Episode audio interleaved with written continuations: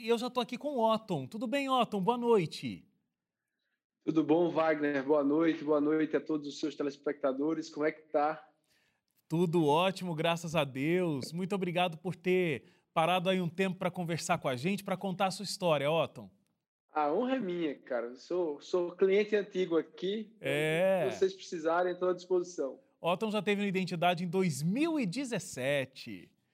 Muito bom ter é você verdade. de volta. Otton, me conta o seguinte: é, sua vida era muito diferente quando você estava ali naquela fase da adolescência, né? Com 17 anos, é, você tinha 127 quilos, é isso? É isso mesmo. Era muito mais do que o peso em si. Era todo o retrocesso de o retrospecto de bullying que eu tinha sofrido durante a minha adolescência, durante a minha infância, é, o, retro, o retrospecto que me dificultava acreditar em mim mesmo, acreditar que eu era capaz de construir uma vida minha, né, Wagner? Você fala muito dessa questão do bullying, até a gente pode comentar algumas coisas que você sofreu nesse período, mas no teu livro, né, que eu comentei que você escreveu, montando toda a tua mudança, o Código da Mudança é o título do livro, você fala das marcas que eram muito profundas uh, em você, deixadas por esse período do bullying.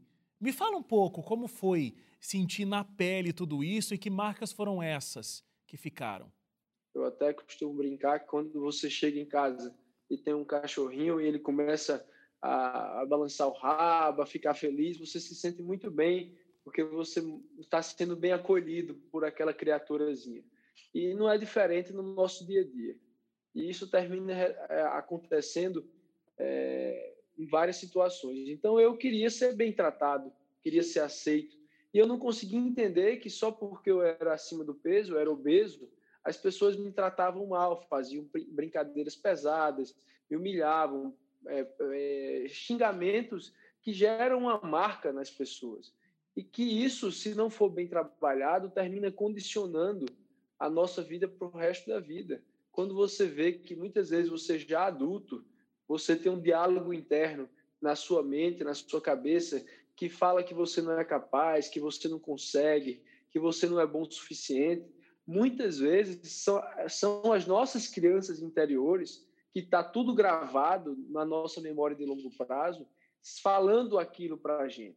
E essa criança ela é formada do início da nossa vida em família, das pessoas que convivem com a gente, a nossa formação da personalidade, mas também pelos nossos relacionamentos dentro das escolas, dentro dos ambientes que a gente vivencia, que a gente vive, e que muitas vezes é, essas palavras duras podem ser brincadeira para outra pessoa, Sim. pode ser uma piada de mau gosto, mas machuca e causa marcas profundas. E durante muito tempo eu acreditei que eu não seria capaz de ser protagonista da minha vida, protagonista da minha história. Se você prestar atenção, isso acontece até entre adultos. Hoje, a quantidade de, de brincadeiras de mau gosto que não são brincadeiras, que se transformam em assédio, e uma palavra de incentivo pode mudar a vida de uma pessoa. Uma palavra de desincentivo de humilhação, de mau gosto, pode destruir uma vida de uma pessoa e você nem sabe. Agora, se você foi vítima de bullying, se você foi vítima de uma situação como essa, existe duas escolhas a se fazer. Não são escolhas fáceis, mas você pode escolher ser livre e você pode escolher construir o protagonismo da sua vida sem ficar refém da opinião dos outros. É, é até uma, um pouco de filosofia mas eu só posso me angustiar ou sofrer por aquilo que eu controlo. Então eu só controlo o meu comportamento. Eu não controlo o comportamento do Wagner, eu não controlo o comportamento da outra pessoa. Então eu preciso entender que dentro de, de mim e da minha vivência, eu posso construir a minha história sem ficar refém da opinião dos outros. Ô Otton, e assim, você foi é, naquele período é, buscar resolver o problema que, na sua opinião, fazia com que as pessoas uh, rissem de você ou fizessem menos de você. Era o excesso de peso, você ouviu uh, coisas terríveis pelos quais uh, eles te chamavam. Não vale nem a pena a gente ficar repetindo aqui, né? É, ajudando as pessoas a construírem narrativas sobre os outros, mas enfim, é, você ouvia coisas muito ruins por conta do excesso de peso que você tinha. E você foi numa luta absurda por nutricionistas, por tratamentos, para conseguir perder peso. E aí aconteceu aquele esquema do famoso efeito sanfona, né? Você perdia muito peso, aí depois você não aguentava mais manter aquela dieta, voltava, e aí tinha que encarar o fracasso de ter engordado de novo. Como que era é, essa, essa luta ainda numa fase tão jovem? Uh, não era nem um pouco fácil. Na verdade, é, a gente, eu costumo brincar que muitas vezes, brincar não, falar sério, mas de uma forma elucidativa, que muitas vezes a gente está como se estivesse numa praia, tomando um banho ali na, na no, no, mar raso, e você começa a nadar para dentro do mar. E você vai nadando, vai nadando, vai nadando, vai nadando, daqui a pouco, quando você olha para trás, você diz: Meu Deus, onde é que eu vim parar? Olha como eu estou longe. Eu não tenho mais forças para voltar. Eu não tenho mais forças para voltar para a praia porque eu tenho que nadar um quilômetro para voltar para lá. E uma das coisas que mais me ajudou dentro dessa luta era esquecer da jornada como um todo e pensar apenas no próximo passo. Então, apenas no, nos próximos um ou dois quilos, apenas nos próximos atitudes que eu tenho que tomar. Porque muitas vezes é a ansiedade que toma conta da gente. ansiedade, seja para um, um, a questão de emagrecimento, seja para outras mudanças de hábitos, que o meu livro o Código da Mudança, que graças a Deus foi best-seller, é best-seller no Brasil e também publicado na Europa, ele fala sobre mudanças comportamentais como um todo. E se a gente pensa na jornada como um todo, a gente muitas vezes fica, poxa, eu não sou bom, eu não vou conseguir. E termina fazendo o quê? Se eu não acredito de verdade, sabe, Wagner? Se eu não acredito que eu posso, como é que eu vou ter disciplina para construir o meu caminho? Como Sim. é que eu vou ter disciplina para ir até o fim. Então, o que é que acontece? Você se auto-sabota. Eu não posso, eu não sou bom o suficiente, e eu fui fazendo esse caminho durante várias e várias vezes. Eu, uhum. é, ainda adolescente, 100% adolescente, com 12, 13, 16 anos, eu ia para um nutricionista, emagrecia um pouco, depois eu engordava tudo de novo. E nesse ciclo, eu comecei a duvidar de mim. Eu comecei a duvidar se eu era capaz de fazer isso. Eu comecei a duvidar se eu estava preparado para aquilo que de fato eu queria. E aí chega numa, numa grande bifurcação. A tristeza depressiva, como eu chamo, ou a tristeza proativa. A tristeza depressiva é aquela que a gente sente e termina desistindo, que aprisiona a gente, que faz com que a gente não acredite na nossa capacidade. E a tristeza proativa é aquela que você sente e você sente que precisa mudar, que não dá mais para permanecer do jeito que você está não dá mais para ser do jeito que você é, que você precisa tomar as rédeas da sua vida. E aí eu quero dizer, as emoções elas têm papéis importantes dentro da construção da nossa personalidade. E ao contrário do que muita gente fala, a tristeza, o medo, a raiva, o nojo, a angústia têm papéis importantes na nossa sobrevivência. Então, a tristeza é uma das emoções básicas. Uhum. E ela dá mais o quê? Dá mais discernimento, dá mais capacidade de análise crítica dos fatos, faz você é, deixar de ficar numa situação onde você não consegue ter clareza daquilo que você quer. E nesse momento eu estava no espelho chorando, olhando é, para mim, eu não aguentava mais. E eu não estou falando aqui só de coisa física, eu estou falando aqui da formação da personalidade de uma criança e de um Sim. jovem. E esse processo é, é muito duro, porque até hoje, para mim, o autocontrole é uma coisa que eu não abro mão. Até hoje, quando eu, eu não tenho, eu não estou com controle sobre a minha vida, eu, eu me sinto, se eu perco um pouquinho o controle, eu me sinto extremamente vulnerável. Porque diferente de outras pessoas que sempre foram magras e às vezes depois de adulto engorda, é, a, o impacto que isso tem em mim é muito forte, é muito profundo. Então, é algo que você leva para a vida toda, mas graças a Deus e ao meu treinamento, a minha capacidade de as minhas soft skills, né, que eu acho que é um problema hoje na educação, a falta de ensinar soft skills, porque infelizmente, Wagner, eu vejo que a educação se distanciou muito da realidade, sabe? Uhum. Às vezes as escolas terminaram focando dentro de um mundo que não existe mais. Então, você faz a pessoa decorar fatos e dados, mas o, o, o Google, por exemplo, tem todos os fatos e dados à nossa disposição. E a gente deixa de desenvolver nas nossas crianças, nos nossos jovens e também nos adultos, capacidade como a inteligência emocional, criatividade, pensamento estratégico, disciplina, foco, oratório e comunicação, capacidade de expressar suas opiniões, de escutar, que são fundamentais. Já tem uma série de estudos de universidades como Harvard, Stanford, Yale, que mostram que é isso, que são essas habilidades Sim. que vai fazer a diferença na vida da pessoa.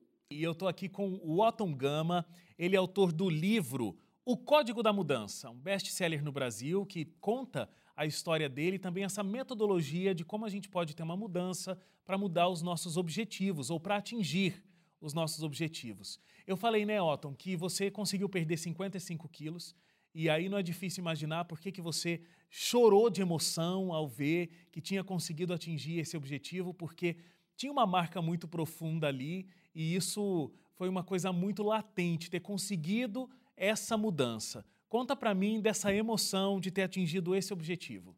É, é, algo que mexe com a gente, né? Porque você se esforça, você paga o preço. Foi algo muito feliz, não só quando eu cheguei, mas principalmente a luta para manter essa mudança. E esses hábitos que acontecem na nossa, funcionam na nossa mente, 40% do nosso comportamento ele é automatizado. Pela Universidade de Duke, nos Estados Unidos, fez um, um estudo recente que demonstra que 40% do nosso comportamento é automatizado. É por isso que, por exemplo, quando você vai dirigir e começa a dirigir, você tem muita dificuldade de dar a seta, de passar a marcha, Sim. tirar o pé da embreagem. Depois, hoje, você senta lá e vai com a tranquilidade, falando, às vezes até fazendo uma bobagem de falar no telefone. Não façam isso, viu? Mas tem gente que faz, porque virou um hábito para você. E da mesma forma que esses hábitos ajudam a gente a sobreviver, porque imagina que se você tivesse que pensar para as pequenas coisas que você faz, como se vai amarrar primeiro o cadarço esquerdo ou o cadarço direito do seu tênis, se vai escovar os dentes no dente de cima, no dente de baixo, no dente de um lado, que tudo isso são hábitos, da mesma forma que eles impulsionam a vida humana e são fundamentais, hoje eles são responsáveis também por muita coisa ruim, que é o quê? O hábito, pessoas que morrem por conta decorrente do alcoolismo, pessoas que morrem decorrente do fumo, pessoas que morrem decorrente da obesidade. Existe um dado da Organização Mundial de Saúde que diz que 12 milhões e 100 mil pessoas por ano morrem decorrente desses três péssimos hábitos: bebida, cigarro e excesso de comida. Então, hoje morre mais gente por conta da obesidade do que de fome. E existem dados nos Estados Unidos que demonstram que, pela primeira vez na história, aquele cinturão do meio americano, que é um, uma, uma, parte dos Estados Unidos mais rural, mais é, conservador em algumas áreas, mas com hábitos muito ruins em relação à comida, à bebida, a cigarro. Essas pessoas tão, que estão nascendo agora, pela primeira vez na história, têm uma expectativa de vida menor do que os pais. veja, veja que coisa. No país mais importante do mundo, a gente está vendo que tem o maior poder bélico, o maior poderio econômico, perder as guerras para esses hábitos. E quem faz os seus hábitos é você. E os seus hábitos fazem você. Então, se você quer, isso não é só na alimentação, também na, nos hábitos financeiros. Quantas pessoas que a gente conhece que é, conseguem dever no cartão de crédito sempre? Não só por falta de dinheiro, mas por falta de hábitos financeiros. Uhum. Que eu, uma vez, eu, eu dei uma carona lá em João Pessoa, na minha terra natal, para um empresário muito bem sucedido, o Carlos Wizard. E ele disse a mim eu perguntei a ele é, qual era o segredo para ficar rico. Ele disse: o segredo para ficar rico é, é, o quanto você gasta, não é o quanto você ganha. Uhum. Porque tem gente que ganha 100, 200, 300 mil reais por mês e gasta tudo. E eu conheço pessoas que ganham dois, três salários mínimos, mas têm uma vida organizada, uma vida equilibrada, tem sempre um dinheirinho no banco, o cartão de crédito está em dia, não está devendo. E esses são os hábitos. E eu pergunto, sabe, Wagner, até que ponto é importante ensinar isso de uma forma maciça? Até que ponto é importante para mudar o nosso país, para mudar a vida das pessoas? Eu digo que no Brasil, em 1994, ah, não se usava cinto de segurança. Cinto de segurança era algo que eu lembro, eu era criança, ninguém usava cinto de segurança, apesar de já ser lei, já era lei. E começou uma campanha, eles começaram uma campanha muito forte para poder fazer com que o cinto de segurança virasse um hábito, pegasse um hábito. E hoje a primeira coisa que a pessoa faz quando senta no banco do carro, qual é? Automaticamente. Colocar o cinto. Você não pensa, colocar o cinto. E é muito legal Já isso que você não... falou, Otton, assim, de que é, 40% do que a gente faz né, tá automatizado. É, e aí mostra para gente duas coisas, eu penso. Primeiro, realmente lutar contra um hábito não é uma coisa simples. Então a gente já tem que estar tá pronto para essa batalha, né? Então, à medida que eu vou querer mudar um hábito, seja ele uma pequena correção ou uma coisa grande, como por exemplo, conseguir perder peso, uma quantidade de peso como você perdeu, não vai ser do dia para a noite, se eu fizer de um jeito saudável, mas fazendo um trabalho consistente eu chego lá, ou realmente na vida financeira, como você estava colocando agora, é, as coisas elas vão acontecer e vai ser difícil no início. Mas depois que você se acostuma àquele hábito, aí é aquela outra história que você falou, né? Tem que ter a vigilância, né? Tem que ter o controle da situação para que se mantenha. Porque também não é porque você atingiu um objetivo que pronto, meta cumprida, esqueci dela, né? Aí tem que manter o propósito. Então é, é muito legal o que você trata, inclusive no livro, sobre como mudar os hábitos, para a gente entender como funciona o hábito, né? E como ele, se, como ele é estabelecido e qual é a fórmula para que a gente rompa essa barreira e consiga atingir e consiga formar um hábito diferente. Eu tenho certeza que todo mundo que está assistindo a gente agora quer ter pelo menos um hábito diferente. O esforço é a variável constante na nossa vida. Se você tiver a mentalidade de que ah, eu vou fazer isso rápido e daqui a pouco é, vai, minha vida vai voltar ao normal. Não é assim que funciona. Uhum. É preciso, ao contrário, entender que a, o esforço vai ser para sempre. É igual a varrer um chão. Se você é dona de casa, eu limpo minha casa aqui, na pandemia, inclusive, tenho limpado bastante, tem que varrer quase todos os dias. Se, se deixa um dia sem varrer, eu moro em São Paulo, capital, daqui a pouco já está cheio de poeira. Então, eu acho que grande parte dos problemas humanos vem de achar que o esforço é algo temporário, é. quando o esforço, na verdade, é constante. Eu vejo é, relacionamentos é, que, no início, a pessoa se esforça bastante para agradar namorado, namorado, esposa, esposa, e depois, por um determinado motivo, você começa a achar que não precisa mais se esforçar. Então, as flores não aparecem, a boa vontade não aparece. É assim em quase todas as relações humanas. E na nossa vida pessoal não é diferente. O hábito ele tem um mecanismo que funciona, como eu falei, cerebral, que é de uma parte biológica da gente. Sim. Quando você entende o funcionamento desse hábito e as estratégias que eu trabalho no meu livro para você desenvolver a capacidade de meio que enganar o seu cérebro para poder chegar onde você deseja, aí é muito mais fácil, porque se você não, a grande, quantas vezes você já prometeu, você que eu digo não você, nossos telespectadores. Mas tem eu também nessa história. Mas tem eu nessa eu história também. também. quantas vezes a gente já prometeu que ia mudar algum comportamento nosso e queria muito, estava com vontade, seja para ser mais produtivo, seja para ser mais disciplinado, seja para ser mais otimista mesmo, que é uma coisa importante a gente acha que. E às vezes, se a gente começa, você começa a ter pensamentos positivos, você começa a melhorar, daqui a pouco você volta a ser exatamente aquela pessoa que você prometeu que não ia ser mais. E aí onde é que está? São esses 40% que não são trabalhados é. em canto nenhum que puxam você para baixo. Essa missão de vida que eu tenho de compartilhar conhecimento, de educar as pessoas, na nossa escola, nos meus cursos, nas palestras que eu faço, é acima de tudo, Wagner, porque uma coisa que a gente não pode fingir que não está vendo é que imagina se todos nós pudéssemos chegar no máximo que a gente pode. Sim. Imagina se a gente não tivesse um ralo aberto de desperdício de potencial humano. E eu costumo citar um, um pastor americano que ele fala que perguntaram a ele onde é que estão os maiores tesouros da terra. E ele respondeu nos cemitérios. E a plateia ficou atônita. Como assim nos cemitérios? Ele sim.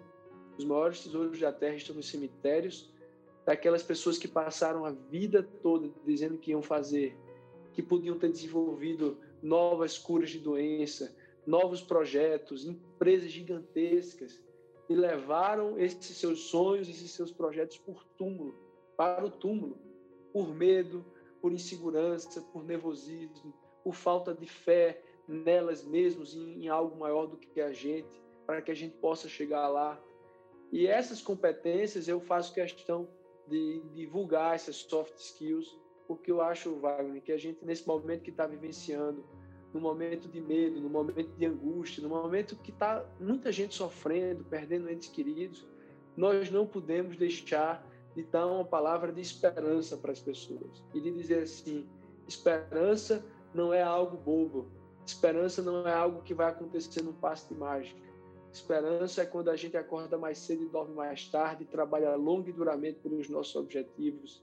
Esperança é quando a gente não desiste, apesar de todas as dificuldades.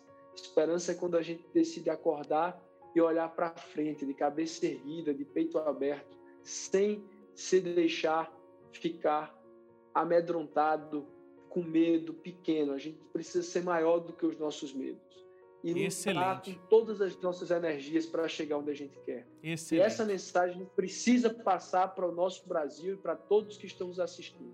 Muito bom, Otton. Eu te agradeço muito pela sua participação aqui no Identidade mais uma vez. Que Deus continue abençoando aí o seu trabalho intenso Amém. e essa tua ajuda para que as pessoas consigam cumprir os seus objetivos, buscar os seus objetivos e conquistá-los. Muito obrigado e que Deus continue te abençoando aí. Muito obrigado, Wagner. Obrigado você. Continue brilhando e levando esse programa fantástico para as pessoas. Parabéns, viu? Muito obrigado. E obrigado a você também que ficou com a gente até agora. A gente se encontra amanhã às 11h30 da noite em mais uma Identidade. Até lá. Tchau, tchau.